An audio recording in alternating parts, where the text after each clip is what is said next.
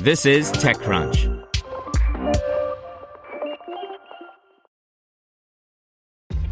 This episode is brought to you by ShipStation. You know, some things take a lot of work, like sending little robots to far off distant planets. And just as that's challenging, so too is running a successful e commerce business, especially when there's so much to do. So I want to introduce you all to ShipStation. Now, I love using ShipStation because of its easy to use dashboard, which makes managing orders and printing labels a breeze and super smooth. Oh, and the customer service is just out of this world. It's exactly what you need to help grow your business. Sign up for your free 60-day trial at shipstation.com slash technews. That's shipstation.com slash technews. Brought to you by the SoFi Daily Podcast. Reaching financial independence starts with having the right information. Every weekday morning, SoFi keeps you up to date with important business news, stock market happenings, and how they affect your financial life. Search for SoFi, S O F I, wherever you get your podcasts. Qualtrics CEO Ryan Smith is buying majority stake in the Utah Jazz for $1.6 billion. By Ron Miller. The Utah Jazz, an NBA basketball team based in Salt Lake City, announced today that Qualtrics CEO and co founder Ryan Smith was buying a majority stake in the team along with other properties. ESPN is reporting the deal is worth $1.6 billion.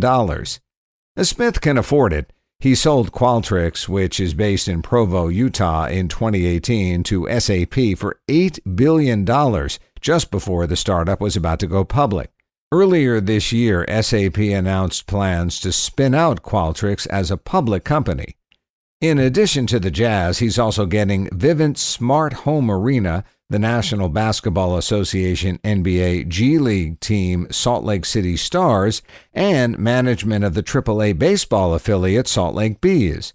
Smith is buying the properties from the Miller family, who have run them for more than three decades.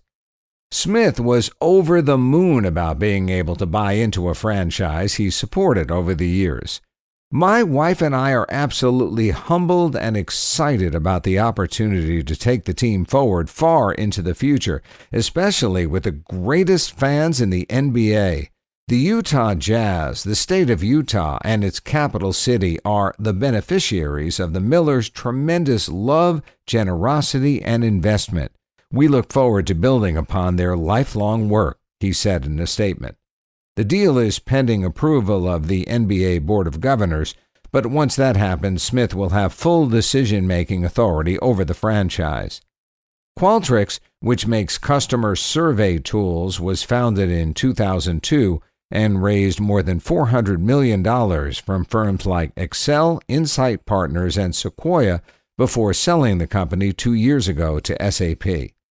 Smith isn't the first tech billionaire to buy a basketball team. He joins Mark Cuban, who bought the Dallas Mavericks in 1999 after selling Broadcast.com to Yahoo for $5.7 billion that same year, and former Microsoft CEO Steve Ballmer, who bought the Los Angeles Clippers in 2014 for $2 billion.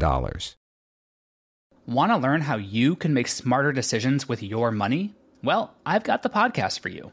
I'm Sean Pyles, and I host NerdWallet's Smart Money Podcast.